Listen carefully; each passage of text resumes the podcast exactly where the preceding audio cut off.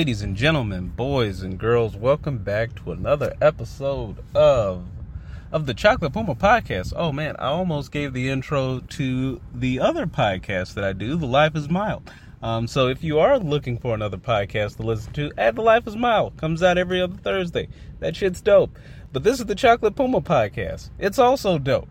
I am your host. I am the Chocolate Puma, back giving you my loyal tens of listeners the information that you crave. That's right. I do this for you, baby. I don't do this for me. I actually I do do this for me. I do love this stuff. Uh, if you would like to email the show, feel free to email me. Uh, it is thepumapod at gmail.com. If you would like to follow me on Twitter, where I do most of my shenanigans, uh, you can follow me at btomp, B-T-H-O-M-P 20. I have not been gotten out the paint yet by Shaun King and or Ben Roethlisberger, but hey, today's a new day. Uh, this one's going to be a quick one. I don't have a guest. I'm actually recording this while I wolf down a Chipotle burrito in the Ford Focus studios while taking my lunch break. Um, I didn't do an episode last week. Just need to do a little bit of break. I have been up uh, pretty late. Uh, my lovely, lovely son, who is about to turn four years old, has decided that he does not want to go to sleep nice and easy. And when he does go to sleep nice and easy, he wants to wake up at 4 a.m. and he wants you to sleep in a bed with him. And, buddy, let me tell you, if you've not slept with a, uh, a toddler, uh, that sounded wrong. If you have not shared the same bed as a toddler, they are not the easiest people to uh, share said space with. They will kick you in the throat, they will elbow you in the chest. Uh, but I do love my boy, so I get up and I lay down next to him and help him go back to sleep. Anyway, all of that's to say, I don't really have a point to this uh, episode this week. Um, so I'm probably just going to ramble a little bit.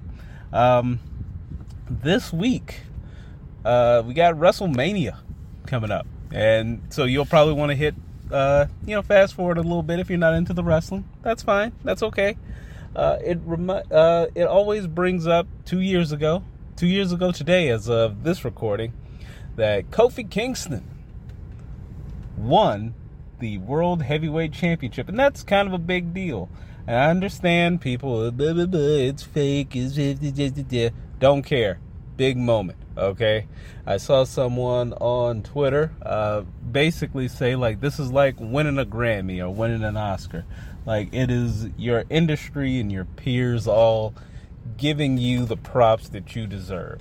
And he's a guy that has gone out for damn near 15 years and never gotten in any trouble. He's just this dependable guy that you can always count on.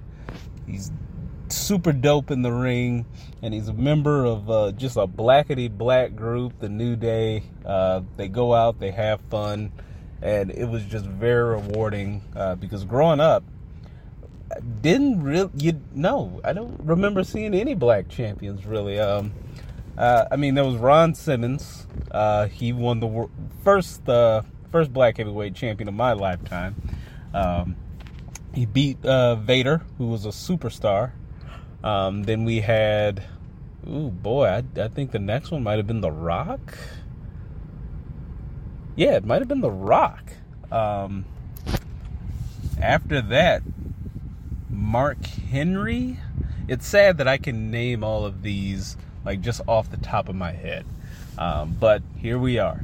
Anyway, though, it was just super rewarding to see this very organic storyline form where he filled in for someone who had an injury and from there he did so well that the fans just started clamoring for him and uh, you could tell a lot of the storyline kind of was, you know, a, hidden a little close to home, a little close to truth.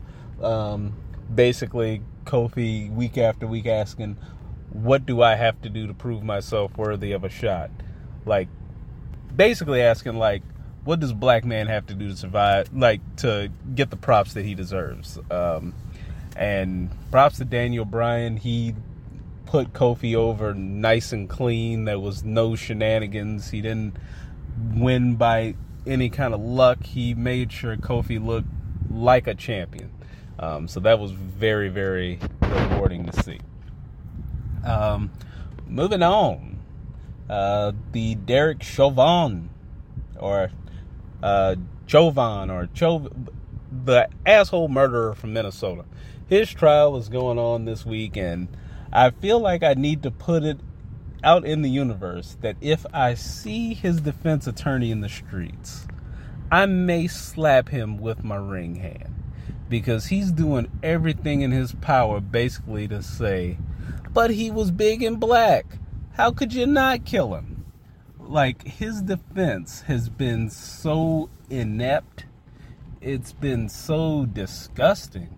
Like, basically, he's painting George Floyd out to be just this drug addled monster who had to be basically put down even after, you know, he's not resisting.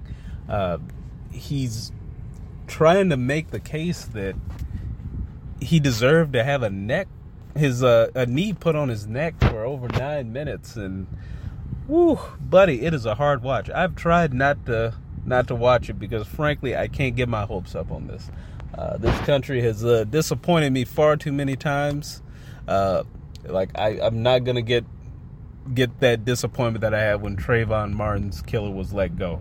Um, we saw on tape a man get murdered, and we're going into week three or four of a trial to determine if there was a murder, and it's like absolutely infuriating. Like only in America can can this happen. Uh, I mean, if it, if if this happened to anyone else, if this was if this happened to a dog, that guy would already be in prison for animal cruelty. Uh, there was in Minnesota, same state, there was the Somali cop who shot and killed an unarmed uh, white woman. And he was found guilty so fast and put in jail that it made your head spin. And here's here's the thing. He should have been. He absolutely should have been. I think what black people want is just a little bit of equity in this, like handing out a punishment. Like when it's an unarmed black person getting killed by the police, we gotta wait for all the facts. We gotta drag our feet out in the, you know, a trial, and it's like we got the tape, we saw it. there is no defense for putting your knee to someone's neck for over nine minutes. Uh, I don't know. I I I just don't know. Um, there's the oh god, I don't even know if I should talk about this one. There's the the Deshaun Watson case going on here. He's up to 22 women, and this is where I tap out, buddy. Because um, I mean, I don't. I'm not gonna, you know, call him innocent. I'm not gonna call him guilty. But I do know that if 22 women pop up, this is like that Bill Cosby thing. Uh, it, that's far too women, too many women for this like not to have some kind of truth to it. So uh, I this is where I shut the fuck up and back out because, woo, buddy, he might be cooked. Rightfully so, if all of this is true. Even if one is true, he should be cooked. But you know, that's just me. Um, let's see. I feel like I should end on, you know, a little bit of a, a little bit of a happy note, because, man, it, has been a little bit, a little bit of a downer of an episode. I'll, I'll admit. Um, so I got into a little bit of a, little bit of a, a verbal row with a uh, coworker, who apparently big Tim Tebow fan, and I am not the biggest Tim Tebow fan. Now I will I will step back and admit like he is one of the greatest college football players of all time. Um, but that is where the praise ends. I grow very sick of hearing all the stories about how he's such a good guy because he he tries so hard. And I think the crux of what caused our argument there was he called Tim Tebow's speech after losing to Ole Miss just one of the greatest sports speeches of all time. And to me, that speech after he lost to Ole Miss was just one of the biggest sucker speeches I've ever heard in all my life. Uh, because guess what? You got beat. That happens from time to time. But don't go out there and give me this long speech of how nobody's going to try hard like we're going to try hard. Like, that to me is some loser mentality because then it, it opens the door to ask, well, were you not trying hard this game? like Tim Tebow to me is I don't want to I'm not going to question his faith or anything like that. But what I will question is this pure like image that he has presented to the masses to the point where he won't even take a picture with like I believe it was Chrissy Teigen and another Sports Illustrated model uh, saw him like out in public, like, hey, can we take a picture with you? They're not wearing, you know, bikinis or anything. They're like in a Target or something. And he's like, no, no, no, I can't be seen taking pictures with you. And I'm like, buddy, are you fucking serious? Like, you can't be seen take because you have to present this pure image because that's all it was to me. It was image. I feel like if you talk to some people from the University of Florida, they they probably have some tales about Timothy and then his whole Tebowing and he was he's not in the league because he was persecuted for his faith. No, he's not in the league because he can't throw a 10 yard slant route. Like that's just it. He's one of the worst quarterbacks I've ever seen in my life. And I'm a Bears fan. I've seen some shitty quarterbacks. I know about shitty quarterbacks. I paid money to see Henry Burris throw a football. I paid money to see Moses Moreno play football. Okay, so I know bad football. Tim Tebow was a bad quarterback. And he didn't get labeled as selfish or, you know, a guy who put himself above the team because he said that he wouldn't switch positions. Now, he was a guy who, oh, you gotta love Tim. He works so hard. He works so hard. And no, everybody, once you get to that level, well, not everybody. I was 99% of guys who get to that level, guess what? They worked hard. Like he's not some special unicorn in that regard. No, what Tim Tebow was was this safe guy who I feel like and this always happens with like white quarterbacks, they wanted to be good. They needed him to be good. And he just wasn't good and they tried to shove him down our throats. He got on with three different teams.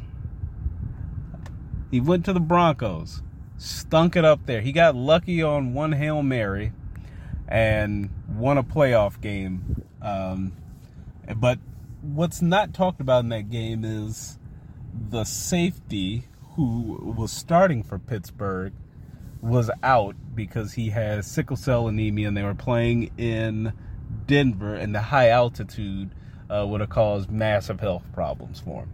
So if Ryan Clark plays that game, the the backup there doesn't get smoked going over the top there. Just does not happen. So then he goes from there to the Jets. He sucks with the Jets, gets cut. Goes to the Patriots, sucks there, gets cut. Like that's not a guy who's being blackballed out of league. You want to see a guy who's being blackballed out of league? Colin Kaepernick. Okay, my God, Colin Kaepernick I, people don't realize how good he was. Like, period. And you can bring up his last season in San Francisco and talk about, oh, he wasn't very good. No, he was very good once he came back. And he didn't get beat out by Blaine Gabbert. Like, that's a common misconception. Blaine Gabbert started the season because Colin Kaepernick was coming off of a off of a surgery.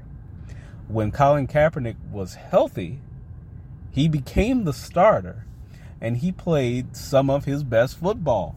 Over 95 QBR. He had one bad game. It was against the Bears, and it was a game where the there was just like whiteout conditions. Like no quarterback would have put up numbers in that game. I don't think that's a very fair uh, fair point to use against the man. Uh, but some of the quarterbacks that are starting, like Andy Dalton and Nick Foles are going to start for the Bears this year? You mean to tell me that Colin Kaepernick couldn't do what they do? Like, there are so many bad quarterbacks, so many trash quarterbacks in this league They get chance after chance after chance after chance. Hell, Chase Daniel has made over $30 million just standing there, basically. It's absolutely insane. And speaking of absolutely insane, I have no idea how I got all the way down the Colin Kaepernick rabbit hole from Tim Tebow, but hey, here we are. Well, I think I have ranted and raved long enough.